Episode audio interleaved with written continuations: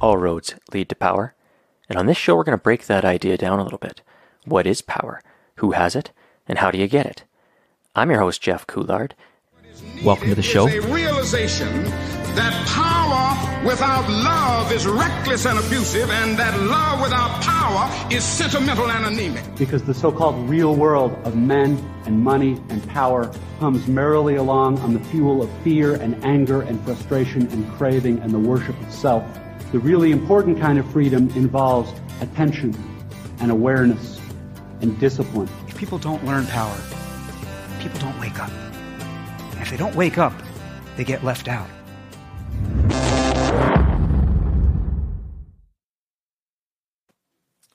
Okay, welcome back to another edition of Powerful. I'm your host, Jeff Coulard, and I think this is actually the first show that we're having in 2021. I took last week off in lieu of my birthday, which was the day before, and so I thought I would just take a little break from going live. But here we are back for another season, and I couldn't be happier to have today's guest on the show. Uh, his name is Guy Felicella, and he's got a fascinating story of addiction and recovery, and um, he spent 30 years or something. He'll he'll clarify all these details for us if the internet is not what it should be and gets us wrong. But 30 years in and out of jail and and drug treatment and addiction and and gang life, and 20 of those years spent within I think a two block radius on the downtown east side is what he was telling me earlier. So uh, we're going to explore addiction because, as you know, um, I bring that perspective to the show quite often, and I believe that addiction and some of the, the patterns of addiction and the behaviors of addiction actually explain a lot of human behavior better than a lot of other theories. And so we might dig into that a little bit as well. But we're going to be talking about harm reduction and recovery and the intersection of those two philosophies and some of the things that we're doing wrong as a society that are perpetuating the very problems that we're trying to fix. Uh, things like bad drug policy and bad drug laws.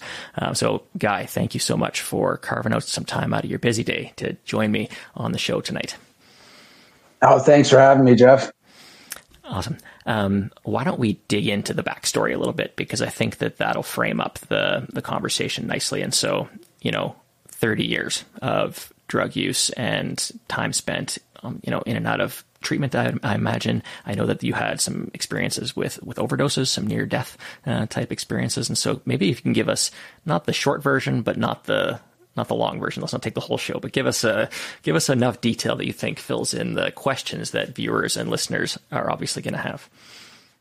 Yeah, no, no worries. Um, you know, I mean, I, I, I, I dealt with a, a lot of uh, trauma as a child, um, you know, verbal abuse, um, uh, you know, domestic violence in the household. And, you know, it kind of really changed me as a person. I developed a lot of anxiety and, and depression and, um, you know, struggled uh, uh, with stability as a child. My life was kind of, uh, you know, really contingent on um, whether, you know, how my moods of my parents were and, very, uh, you know, at the same time, my parents were very well uh, financially. I mean, that that was there. We never needed money or you know had nice clothes and all that, but um, emotionally um, available was was the thing that um, that I didn't get, and um, that was the the stuff that you know, as a formable mind as a child, is that you're all, often always seeking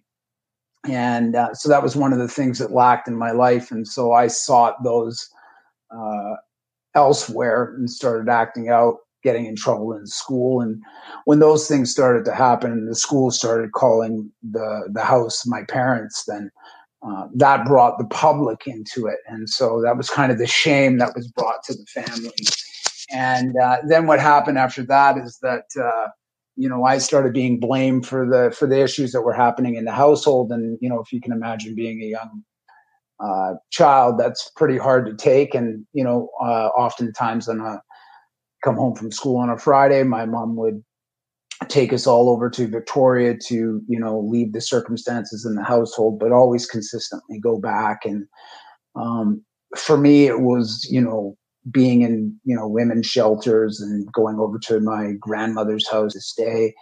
It was just none of that stability and and eventually um, i started to realize that uh, you know, if I was going to do something, I was going to have to take care of myself. And so I started running away from home. And then before I knew it, I was uh, definitely lured to uh, gang activity at a very early age. And, um, you know, the draw of that was that uh, there was something missing in my life and they were going to replace that. And even though they were uh, most likely grooming me for, um, you know, their purpose, um, it still at that age felt um, something that uh, uh, made me feel loved, made me feel connected, and then the substances started to come into play. And you know, I often describe it to people that if I didn't find those drugs, um, I would have probably ended my life because that was one of the things that kept uh, coming back and forth was was suicide a lot and um, and then before I know it, obviously, when you're involved with uh, gangs, drugs, and and the street life, uh,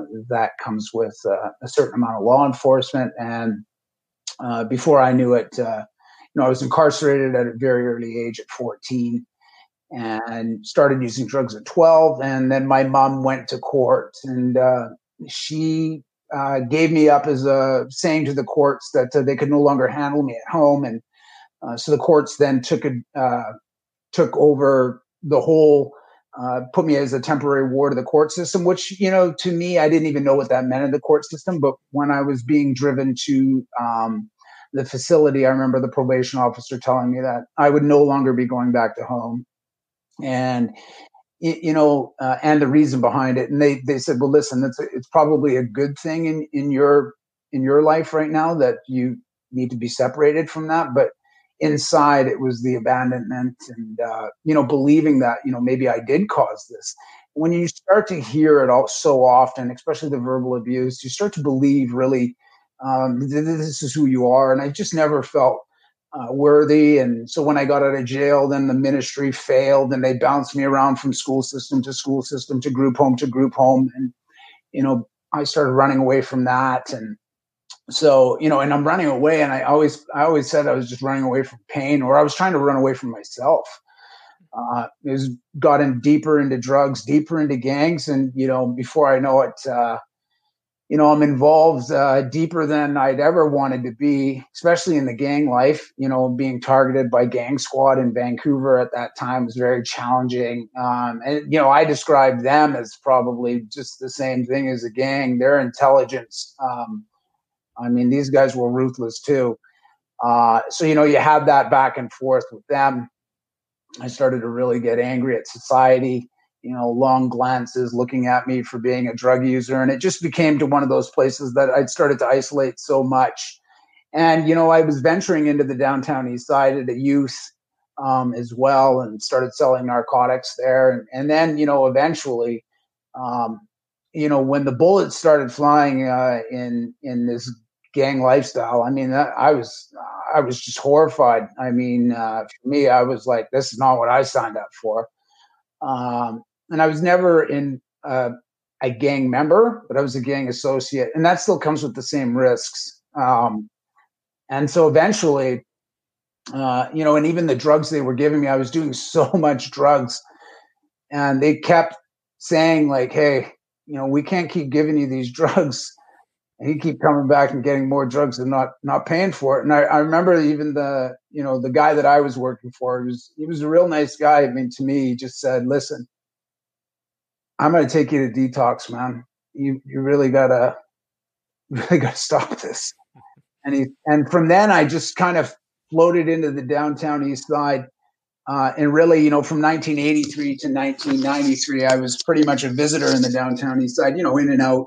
Um, and then from 1993 to 2013 i was literally you know homeless and, and consumed in a two block radius in the downtown east side and really um, you know my life started to unravel uh, rather quickly. And um, you know i didn't come from poverty but uh, my addiction put me in poverty situations. And i think it can work both you either struggle with poverty or you can fall into poverty with substance use and um, you know, my whole life revolved around using drugs. I mean, obviously in the 90s, I survived the HIV crisis, the overdose crisis in the 90s, then, you know, survived 20 years of being, being homeless and uh, being incarcerated throughout the years. I mean, uh, and, and and you know, surviving five osteomyelitis bone infections, four in my left leg, one in my back, having to learn how to walk again. I mean, you know, astronomical uh, odds against somebody surviving this. And then, you know, in 2012, when fentanyl really started to hit the streets, I overdosed and uh, six times in in, in rapid uh, succession in nine months. And um, you know, I just got to this uh, place in my life uh, you know, my last overdose was February 18th, 2013. And when I woke up, the nurse was crying. I started crying. I asked her why she was crying. She said, because, you know, you were gone for like 10 minutes. We just didn't think you were coming back. And I just, you know, all these moments that happened throughout my life, it was just overwhelming. And I just realized at that point that I was either going to, you know, die in my addiction or I was going to die trying to get out. And I knew the risks of trying to get out. And, um, but I was going to die where I was at regardless, and uh, or either spend the rest of my life in prison. Two things I didn't want, and two things, you know, obviously I hate prison, but uh, to die I'd probably hate more. And uh, you know, I left the downtown east side with one set of clothes on my back and a pair of sandals, and um, you know, went to an outpatient treatment. I mean, I tried treatment for my whole life. I was always trying to get off these drugs because it was painful. And really, what I'd come to realize is the drugs that saved my life as a child, and they did, they really did, they saved my life.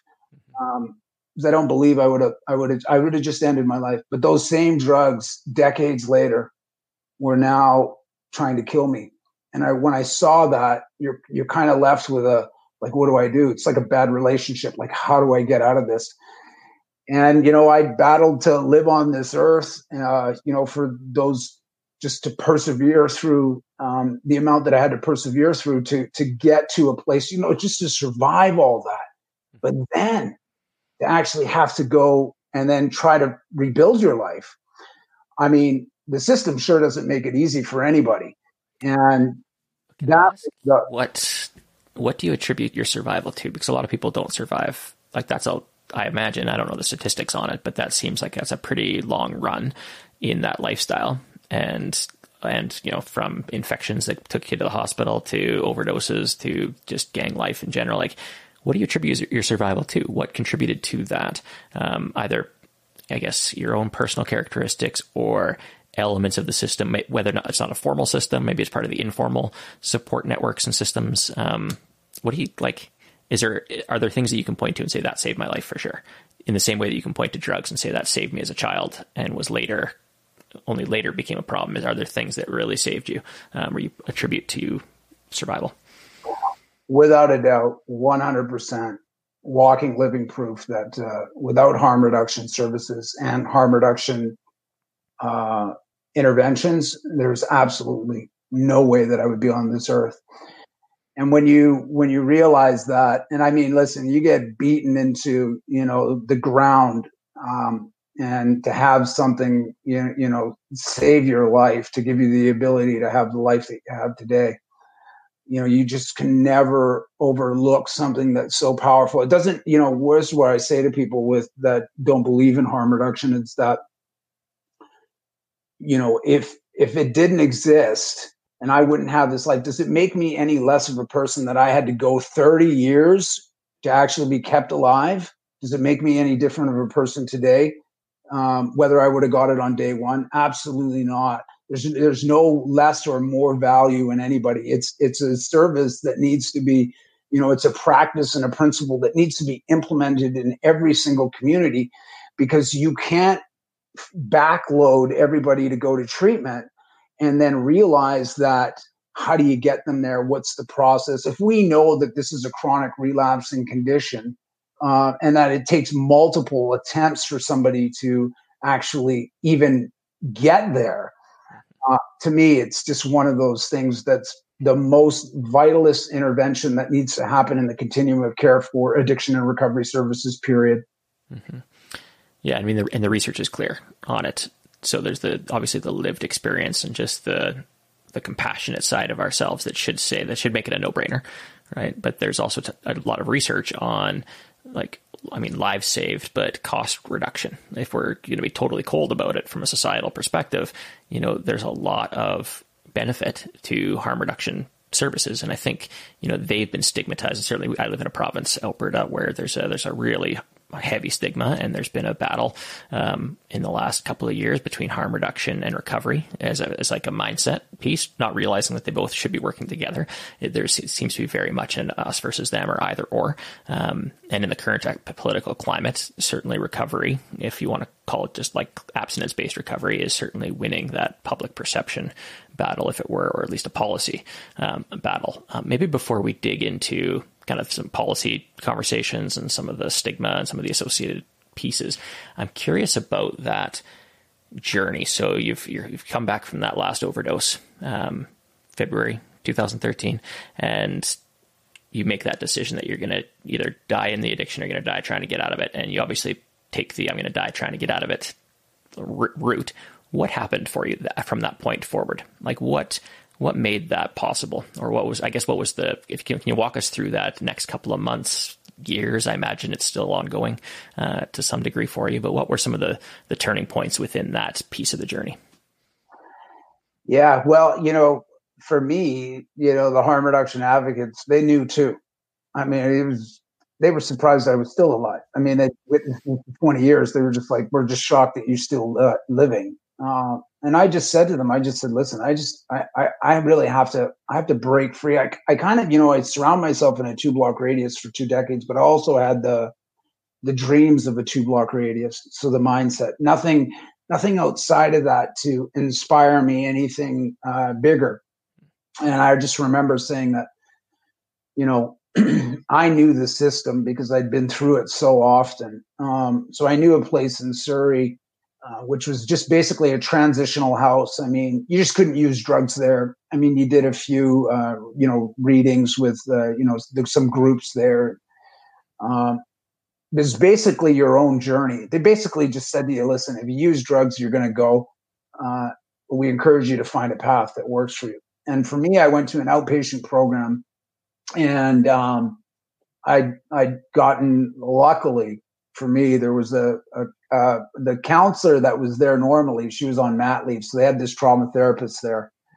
I tell you, things just worked out. I mean, this was uh, the most biggest thing that impacted my uh, recovery journey was having a trauma therapist uh, help me understand, first of all, why I use the drugs, uh, but then to understand my relationship with the drugs, and then to say that um, you know, also to, you know, I really started to understand that it's, it's not the, the drugs that were bad.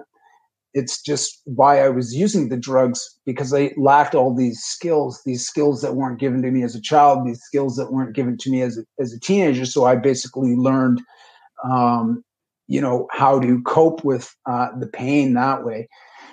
And I, I tell you, I did, I got to do that for a full year. And, um, it just really cemented.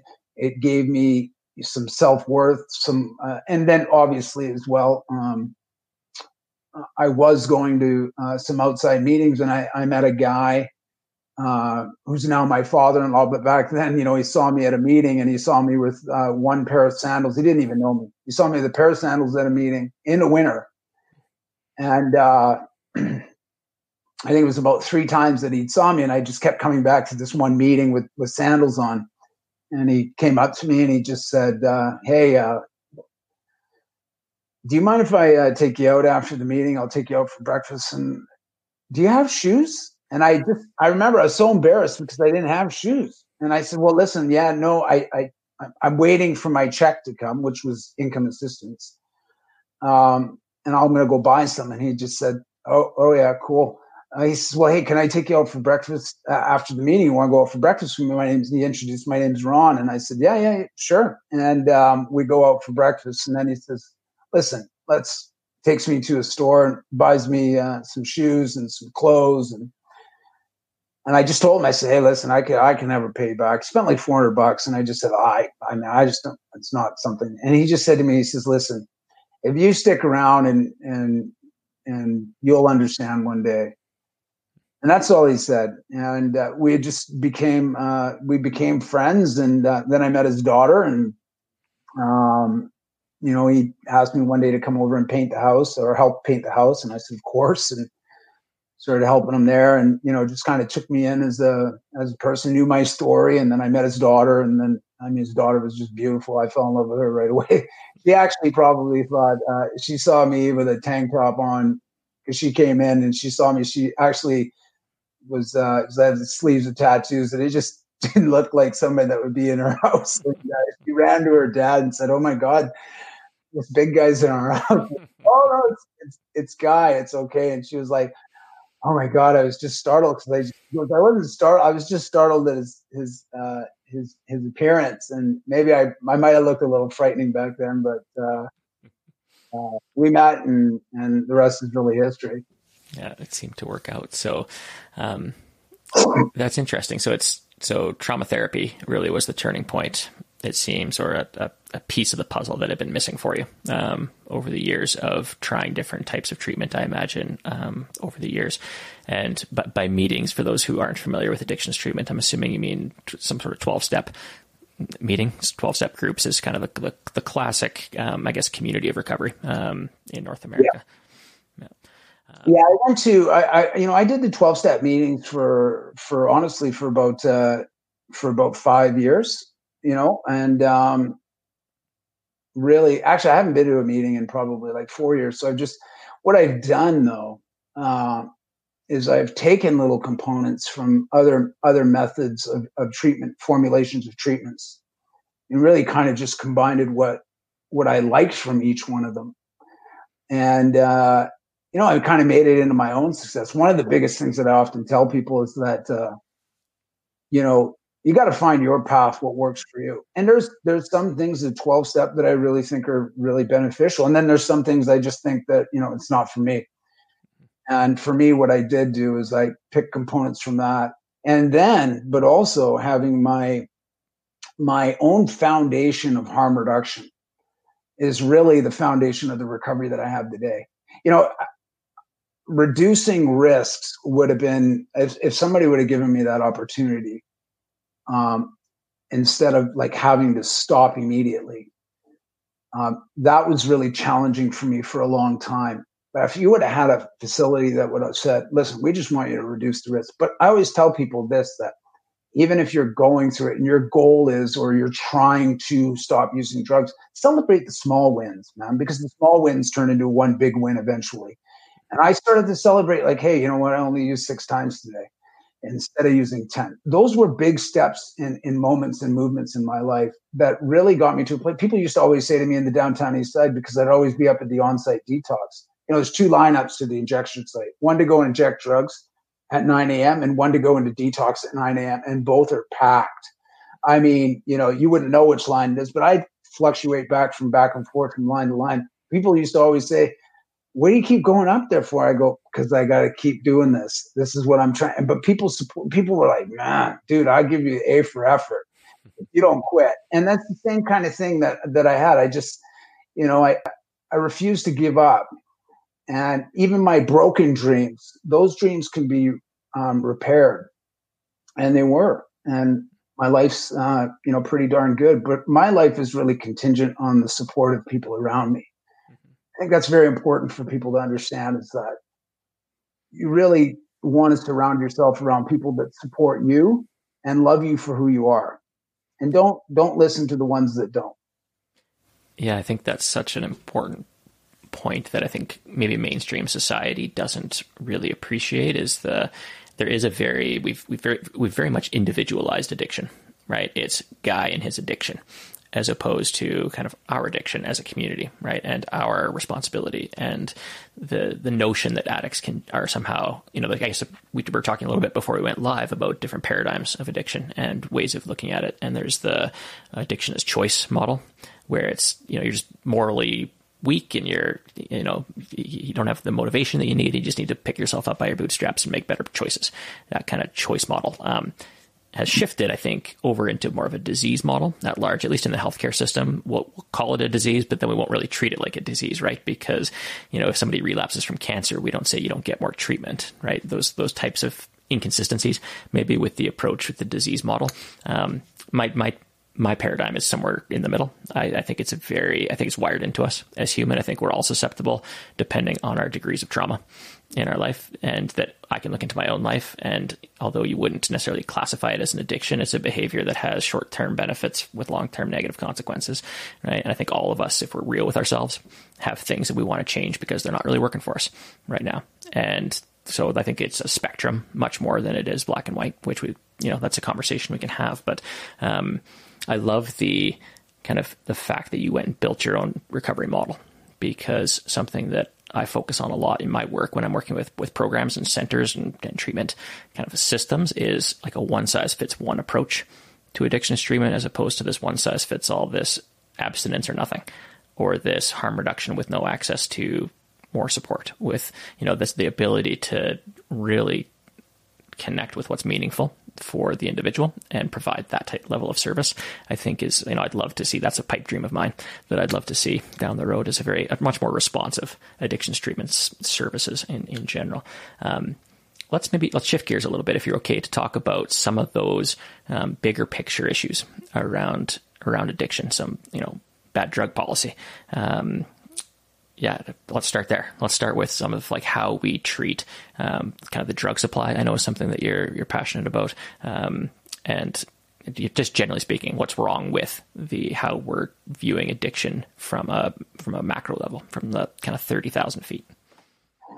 Well, I think you know you have people that are struggling with addiction, and you have people that use drugs that don't have a substance use disorder or an addiction issue. But all or everybody's at risk right now with the contaminated drug supply. So anybody that uses drugs is going to, you know, uh, is at risk of, of overdose and dying. Um, so one of the one of the things that needs one of the things that's really causing, um, you know, oftentimes we look at the the contaminated drug supply. It's really the drug policy that's killing people um, implemented through laws uh, and discriminative, discriminative laws uh, against uh, not only indigenous people but uh, people of color um, and anybody else in between that uses drugs. These laws are based to really control populations of people.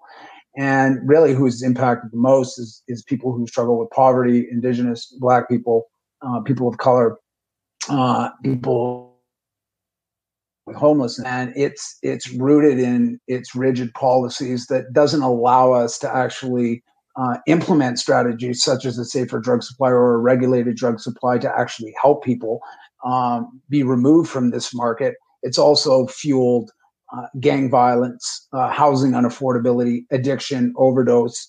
Uh, you, you know it, it's benefiting the illicit market uh, so much and it's costing us as uh, as a health system uh, boatloads of money with, you know, first in the 90s with HIV, hepatitis C, infections.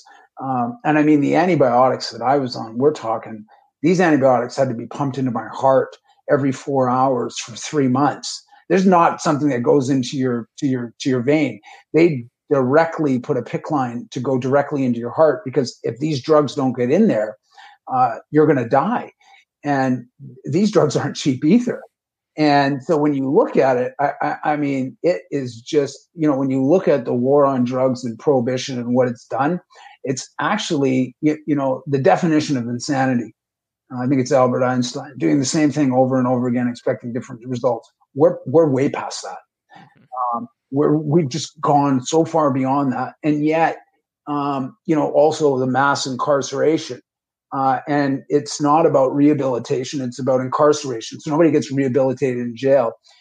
Um, so we've just, you know, our drug policy is really the driving force, but also it fuels the general population's views on people who use drugs or who people who struggle with addiction.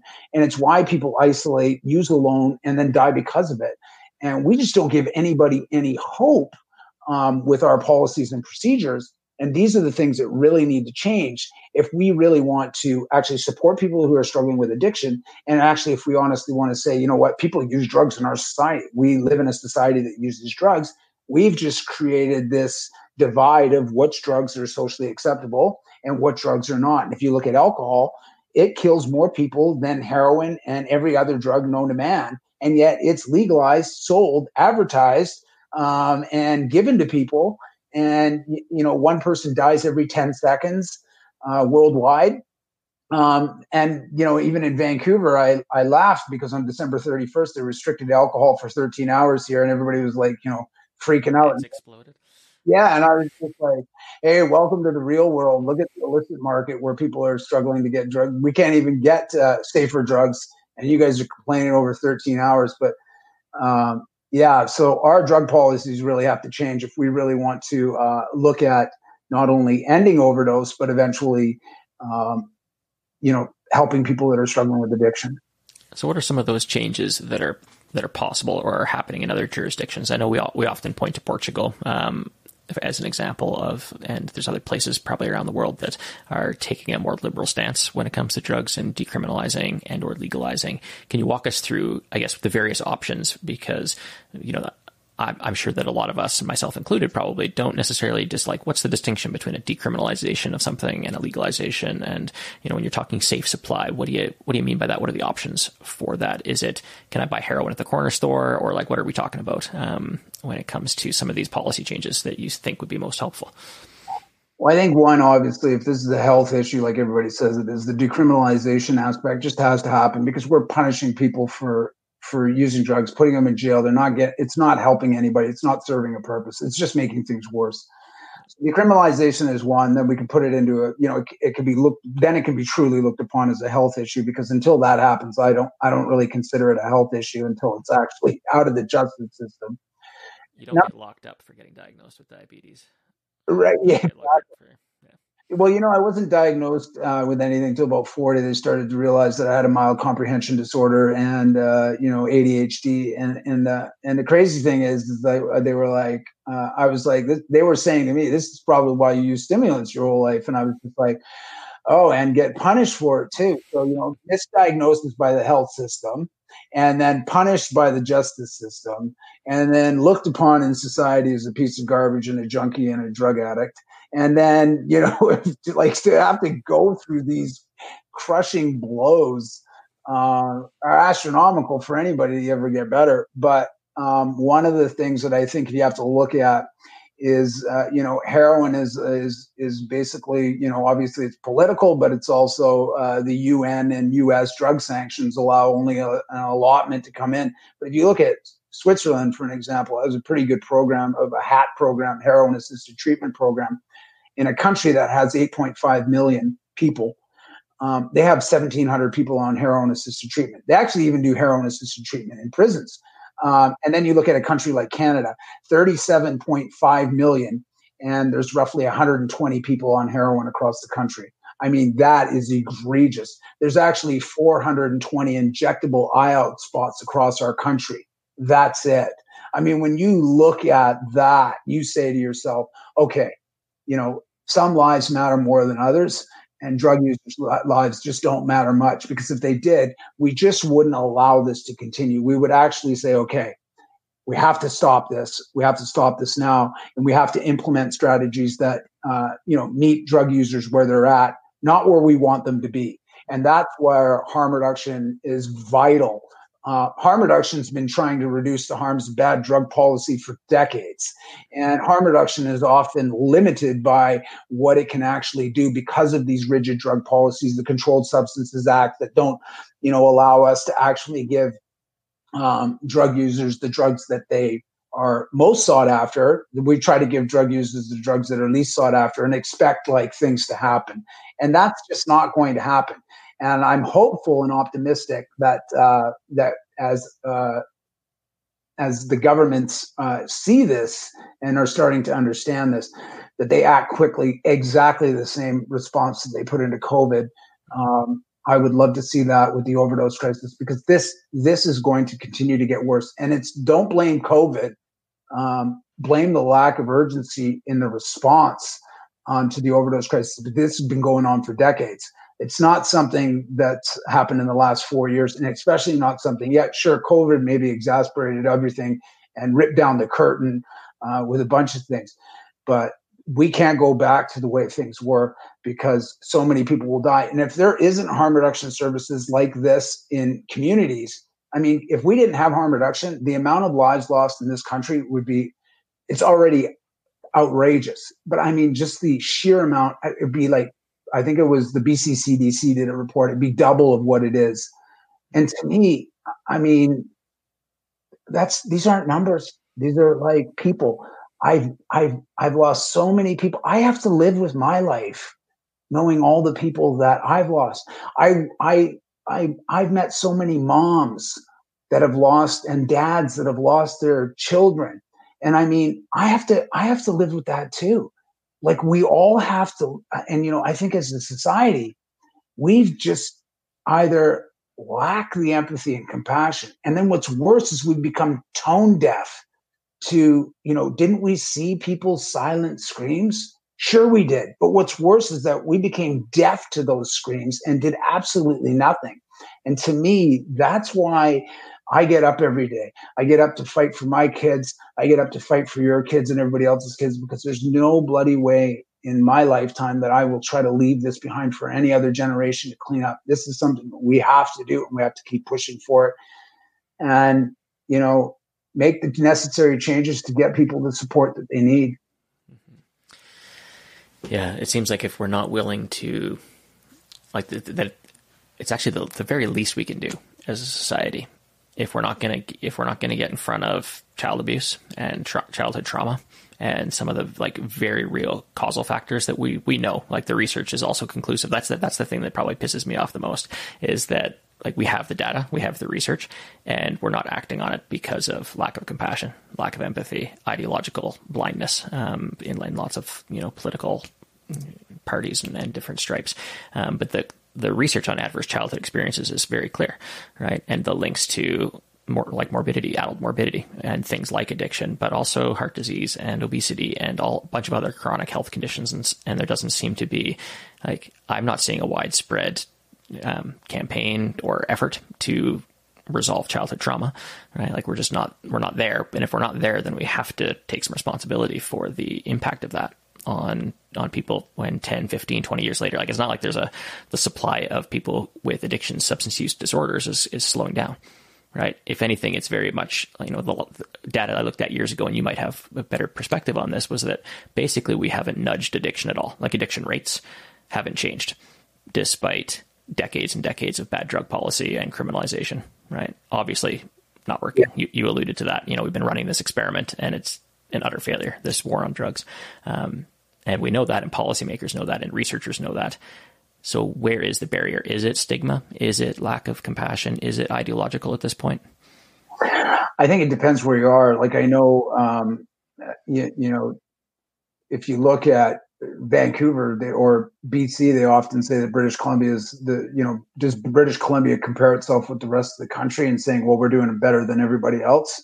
I think you have to compare yourself to the rest of the world and start looking at models that have done been successful with decriminalization or also heroin assisted treatment. Start comparing yourself with, you know, Switzerland and and uh, and Germany as as their heroin assisted treatments out in that way in that regards, and then really break down the the the rigidity of the barriers to allow a country to. I think Canada needs to move quickly on a domestic supplier and make their own heroin here.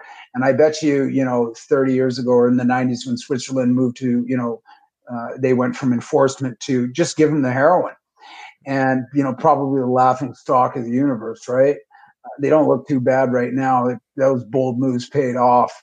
And uh, I, I often wonder if if canada thinks the same thing. They don't want to be looked upon as the laughing stock uh, for doing something like that. But listen you, you know one day uh, it doesn't matter whose watch it is but i'll tell you right now um, the government will be accountable to this crisis. Uh, all governments that, that have, have uh, let this uh, go past uh, and continue.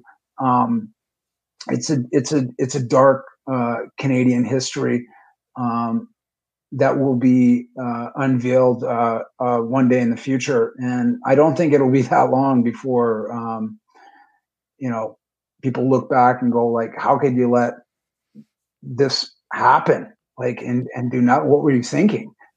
Um it starts to look like negligence when you know better and you continue to do it. Like it, if it, it was an individual in the court of law and they were asked did you know that it was wrong? But you did it anyway you know it's pretty damning.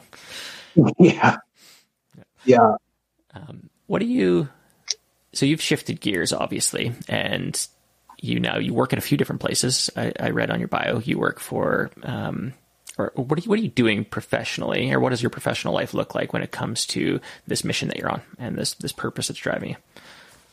Well, I have a I have an amazing job or jobs. Uh, um, you know, I work for the Provincial Overdose uh, Response Center here in BC, but I also work for the BC Center on Substance Use, and then also Vancouver Coastal Health Regional Addiction Program. So it puts me in a really um, wide range of levels of policy, health, and government, and to understand the complexities that exist uh, that implement strategies to benefit people who are struggling. And so, um, you know, I've witnessed the the movement. I mean, you know, even if I look back on my life, I mean, there was no harm reduction in the beginning It wasn't even a word until you know the 90s early 90s and um, you know t- today where i see uh, you know at least this government that's in, in place right now has done much more than any government in the past. Um, and so we've come a long way since for sure since the early 90s to where we are today.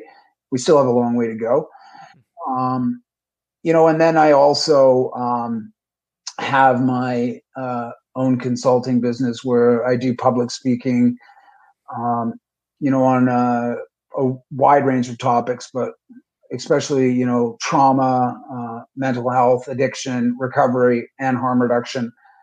I blend uh, um, both my uh, recovery as being, you know, uh, the foundation is harm reduction, and so I give, I offer that perspective I'm not all in on one or all in on the other. I'm all in on all of it.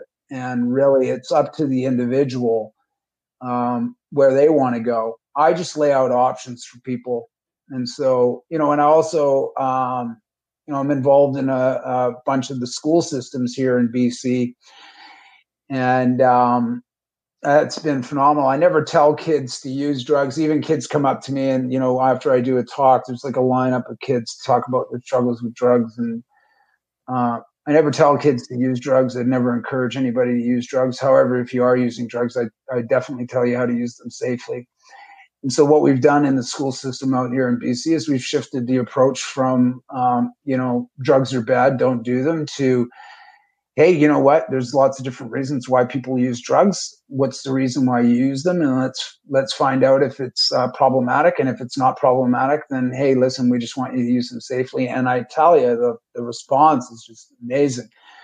Um, so that's really exciting. Uh, it's probably one of my biggest passions because uh, stigma in our stigma starts early, and especially our children feel it.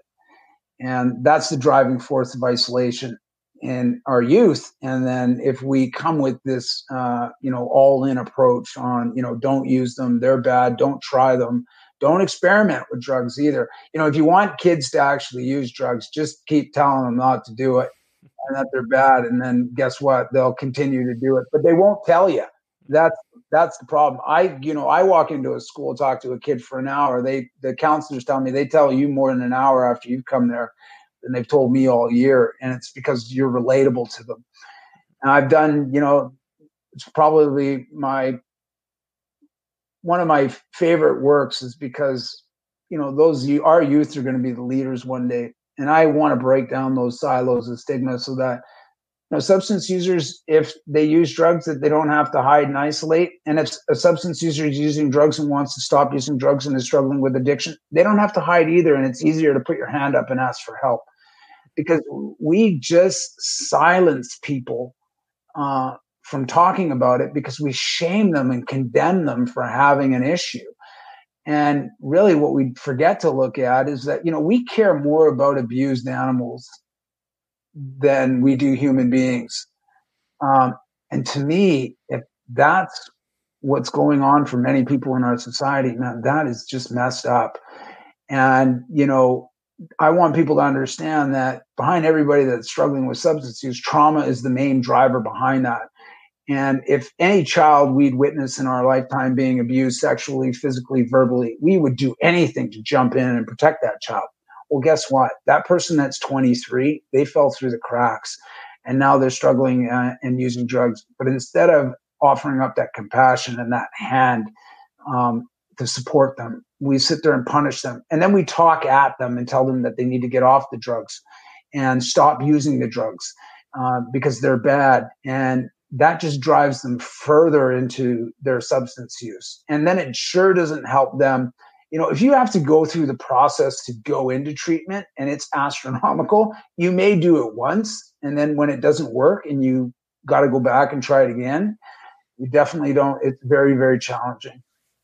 You're, uh, you're singing my tune. We, uh, we inherited. So the the program that I worked at um, for most of its history was actually a youth justice facility, and so it was an open custody facility, foothills of the Rocky Mountains, kind of a work camp for for juveniles. Um, that funding shifted in the early 2000s. That program went away, and an addictions treatment, a voluntary addictions treatment program started up, but still had a lot of the same mindset and a lot of the legacy kind of leftover attitudes around the population because it's, it's kind of the same kids, right? You just swap them out from you're here because you got caught doing something or you're here because you're, you know, voluntarily in addictions treatment as a youth isn't that often that voluntary. It's usually there's a lot of pressure involved from somebody somewhere with power is trying to get you to change something. So kids would show up and they would inevitably, because it was voluntary, at some point would choose to leave. And for a while that was framed as a failure. And but not the program's failure. It was it was framed as their failure. They weren't ready for treatment, um, and we worked really hard. And you know, it's probably one of my my proudest things to be to, is the staff team worked really hard to shift that perspective to treatment is failing these individuals. They're not failing treatment. What do we need to change? What do we need to do? And that was really the genesis of the one size fits one approach, where you know this isn't a bus that you get on that takes you from A to B because that doesn't work for anybody. You end up with an, average program that's mediocre at best that is trying to be everything to everybody and it's nothing to anyone. Um, and I see that repeated over and over and over again. Um, and so, yeah, no, I'm, lots of different ways that we could go with this conversation and we could probably do a round two and have just as much to talk about. Um, I'd like to touch a little bit on you, you mentioned shame, and I really think that if we're going to call addiction a disease, that it should be a shame based disorder. Like that's the roots of it. Now, there's lots of good research out there on that as well, and I think lots of lived experience that points to shame as a as a very strong contributing factor to addiction. Um, and with that shame comes a sense of powerlessness and hopelessness. And I think that that's as bad or as deadly as the, the drugs themselves is a sense of hopelessness. And so I'm curious around because you must have been able to maintain some element of hope to keep lining up again, whichever line you chose that morning at nine o'clock. You know, there was something that was driving you to get up and get yourself there and and do that. What what do you attribute that to? Like that ability to retain some kind of hope in what seems like it would be very easy to slide into hopelessness. You know, it's I often describe people always ask me, "Hey, was that last time that you overdosed the moment?" And I said, "Well, it was many moments that led up to that moment." And I think you know, I build a prison wall around me from my childhood all the way up until I'm, you know, 43 years old. And really, what happened, what I you know look back and attribute it to, is the people that just kept chipping away at it. And uh, it was that compassion and that understanding. And it, this didn't come from people in recovery. This came from people that were didn't you know just were trying to keep me alive. They so you're a drug dealer. I took you to detox, or you like pushed you towards detox. So that's, yeah, a different narrative. I think a lot of people would not uh, assume that a drug right. a drug dealer would you know have that level of compassion or empathy. Yeah, I, I, mean, they even saw me as like, okay, well, I mean, there's probably a couple things going through their mind. They're like, man, this guy, we just keep giving him dope and he keeps losing our money, so we gotta get this out. Uh, they were really they were really good, and you know, I even even even a lot of the drug dealers that knew me in the downtown east side, they you know when I was on outreach, is that I mean, they would come up to me and just be like, "Oh man, like unbelievable." They were they were overwhelmed. Uh, you know, telling giving me hugs, telling like, "Man, this is so much better to see you like this." Like we are super proud of. And even today, you know, I, I still see him from time to time uh, when I'm in the downtown east side saying hi to people. And, you know, that, that shame was rooted in me believing the lies developed by verbal abuse develops an inner negative voice inside of me. And that was the driver of the unworthiness and the self-hatred and the tremendous amount of shame that I felt, but also what kept me trapped in the shame was also what I had to do to get the drugs. That kept me just in this big ball of pain. And that's where I often talk to people about safer supply. If we could remove that habitual aspect of what you have to do to get the drugs and offer people safer drugs so that they didn't have to do the things that keep them trapped uh, in their addiction or in their substance use disorder, we could alleviate that pressure and then give them the ability to focus on other things such as, uh, you know, repairing their relationships with their family or their children or whoever, uh, get jobs and more skills. And, um, you know, I was just a, a, you know, a lot of the times I had a sense of hopelessness but uh, you know at the right time at the right moment you know somebody came by and you know offered me a sandwich. Some you know I, I remember being homeless on december 25th eight years ago homeless and sleeping in a doorway and frozen. And some lady some lady random lady walked by and had a coffee tapped me on the shoulder and said leaned over and I got up and I had my sleeping bag and it was soaking wet from the dew. I mean, I was drenched. And she hands me the coffee and she says, you know, it's a double double. And then goes into her wallet and gives me 50 bucks and then leans over and gives me a hug and says, Merry Christmas. And I tell you, I'm like, hey, hey, thank you. You don't even know. And she's just keeps going. Moments that happen like that are the things that I've remembered that there are people that do care. And that moment is one of those moments I'll never forget. And the same moment at the February 18th, uh, when the nurse, Sarah, who actually works as a nurse in Alberta now, when she was in tears. I mean, that just crumbled everything. And at that moment, I was ready to to to, to do something um, to try another uh, avenue. And um, you know, it, it it it's just so many. It's that when people show that um, that you're a human being and that you do matter, I tell you, because I beat myself. I'm the worst guy for making mistakes and beating myself up for. It. I just don't need anybody else to do it for me. I'm already nobody else will be hard as hard on you. Yeah, I mean, I, I'm I'm talking about I want to jump off a bridge.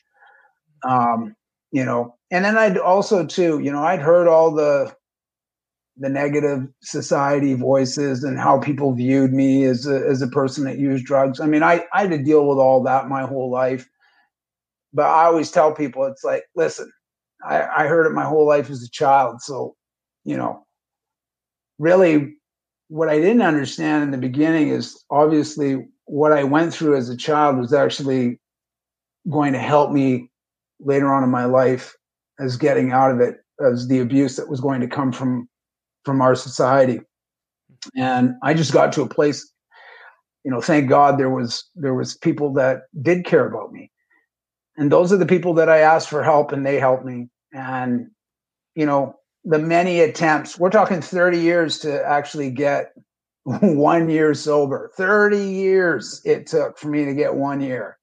New 30 years. You know how many times I tried treatment to go into treatment? You know, I'd do some, I'd be gone for three months, I'd leave, come back, go do another one, two months, leave, come back, go.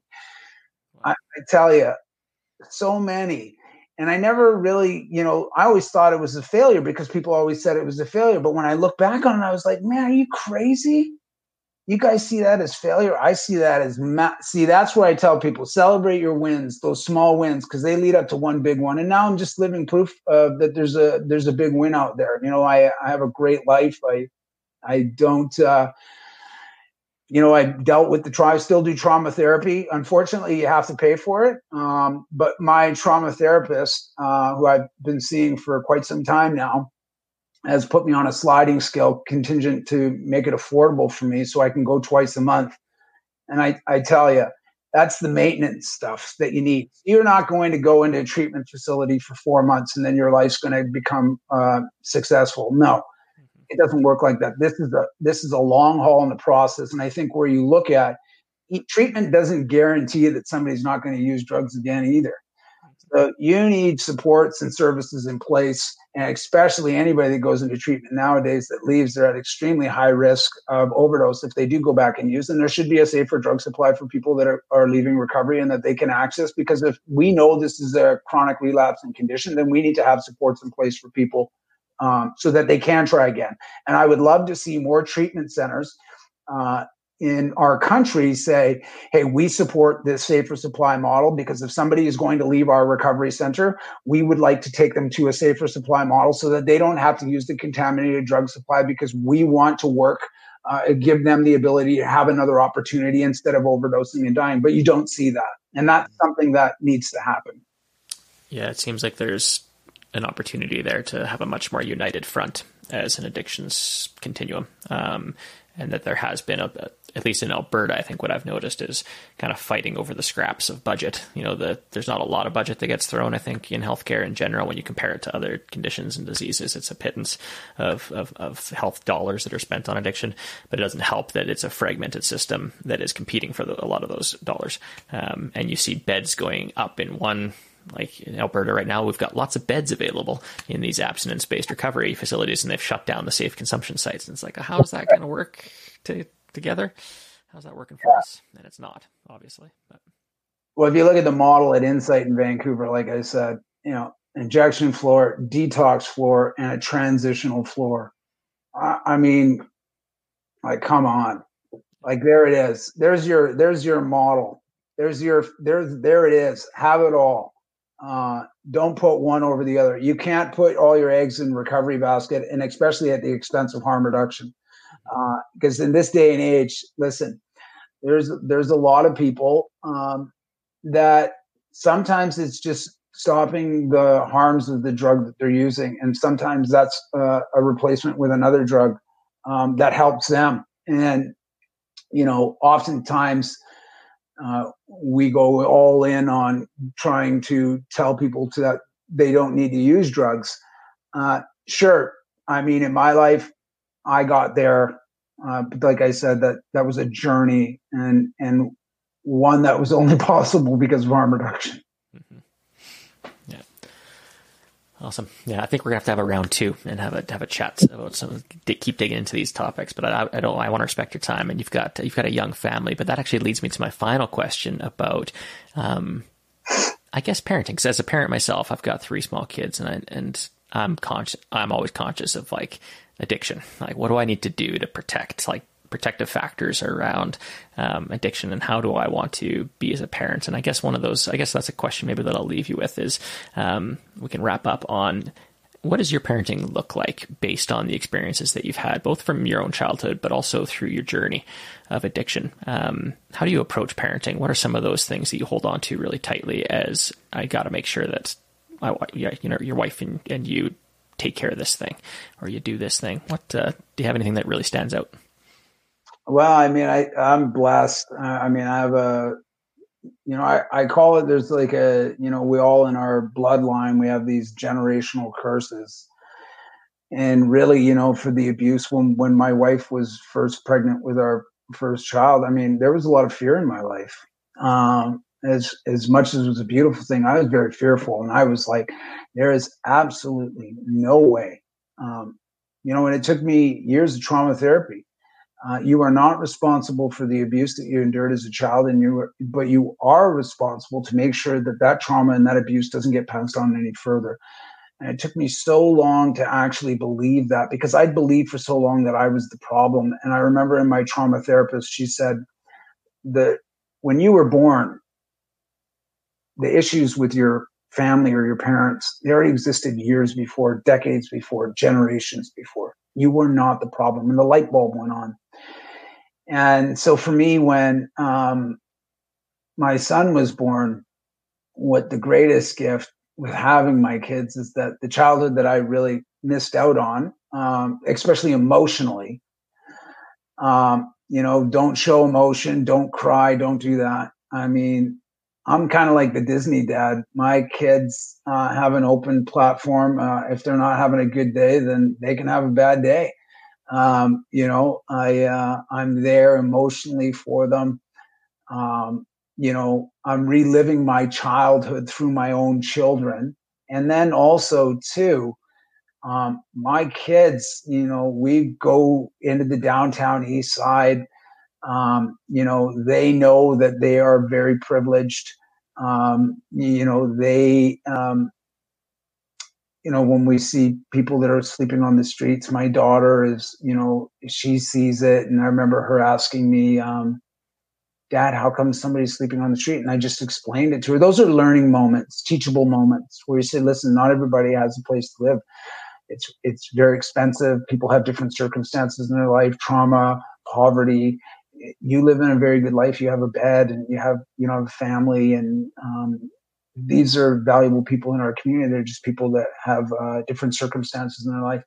And I remember we parked back because we go to this, we have this favorite breakfast place in the downtown east side that we go to when we went, this was before COVID, obviously. But uh, when we went back, the, the person that was sleeping on that street where we parked, they weren't there. And immediately my, my four year old, she was three year old at the time. She jumped out of the van. She, she, jumped up and down. She said, Dad, Dad, the, the, the person that was sleeping on the street, they, they're not here anymore. It means they got a bad dad. And I just looked at her and I said, Gia, if the world revolved like you and how you talk, we'd be in such a better place. But really what it is, is that it's, um, you know, you just have those teachable moments with your children um, and you know, obviously, me, my kids don't even. My my wife said to me, I, they probably just noticed them about a month ago because they never said anything. Um, you know, they don't see tattoos on their. They just see their dad. And one time we were at Pigeon Park and we were handing out sandwiches, and they were eating their peanut butter sandwiches at Pigeon Park. I mean, you got a lot of stuff going on at this park. I mean, you got people selling cigarettes, probably people selling drugs, et cetera, et cetera. My, your kids don't see that they're just there with their parents eating their sandwiches, looking at everybody. You know, to them, there's nothing wrong. It's really what happens to us as we get, um, you know, filtered from societal beliefs that filter into us, and then we become biased and judgmental. And so, uh, yes, I will definitely, when my kids are at the right age, uh, to talk to them about substance use. And listen, you know, listen, kids are going to experiment. Um, and I know that and uh, so you're going i'm going to definitely tell them um, you know basically hey if you're going to experiment you know let me know. Uh, it's all good. Like i just don't want you to do something you don't want to do. I don't you know you're going to experiment. Listen i'd rather have you experiment here uh, than experiment uh, somewhere else you know? And people may look at that as being crazy but hey it's not and really opens the conversation. I want my kids to, to come and talk to me. Uh, i want to be not just their their dad i just want to be their best friend as well and i want to have that uh, that open door like listen you know i knew when i was going to have kids the chances are that they're going to experiment to use drugs so i'm going to reduce those risks that they are going to experiment and definitely make sure that they're educated to understand what's out there. And uh, you know what drugs are probably the best ones if you're going to experiment to start with. Mm-hmm. Yeah, it seems like the the old frying pan and the egg from the 80s or 90s. Whenever I think that was Reagan, maybe Reagan's oh, wife. Yeah. I think Nancy Reagan was the, the, the genius behind that. Didn't do anything. Didn't change the fact that you know you can't scare people um, away from that kind of stuff. So that uh, that's great.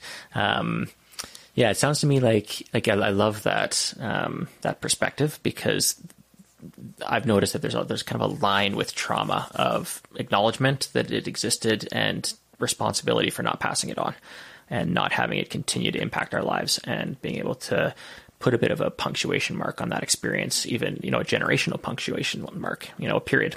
It stops it stops with a guy, doesn't get passed on to his kids. I love that. Uh, I love that perspective, and I think that you know f- fathers in particular. I'm a father, but parents, our job is to protect our kids, and I think sometimes we don't realize that our job is to protect our kids from ourselves, the the unhealed parts of self and the unhealed parts of our families that find their way into the next generation. So, um, so I love that. And I think that's a wonderful way for us to to close out this round of the podcast. And uh, I will have links in the show notes for people to check you out and book you for a speaking engagement because um, you are obviously a great storyteller and a very inspirational story. And so, Guy, thank you so much for joining me. Is there any last anything else you want to uh, one last piece of advice or uh, direction you want to point the audience? Um, something for them to check out, a book to read, or a website to check out, or a cause to support. Well, hey, you know what? Wherever you are in your community, support your local harm reduction community uh, service. If you can, uh, you know, a lot of times, especially now, or for people who don't have much, please, uh, you know, uh, there's many ways you can donate. If you can't donate money, maybe you can donate some stuff that's lying around, like clothes, socks. Um, and if you can uh, donate time, because that's one of the biggest things that that people need. And um, you know, for anybody that is out there using drugs, please use them safely. Uh, use it in OPS, and if you don't have that, use with a buddy, and and uh, just stay safe. And uh, if you are struggling with using drugs and and um, and trying to you know uh, repair your life, then then hey, you know, I know the battle, and and keep battling, and and reach out. It's uh, um, there's no there's no shame in that. Um, you know you're a you're a valuable part of the community and uh, we love you and and just take care and stay safe. Awesome. I will echo all of that. Thank you guy and uh, yeah. real real pleasure to chat with you and we'll uh, we'll chat again soon. Thanks buddy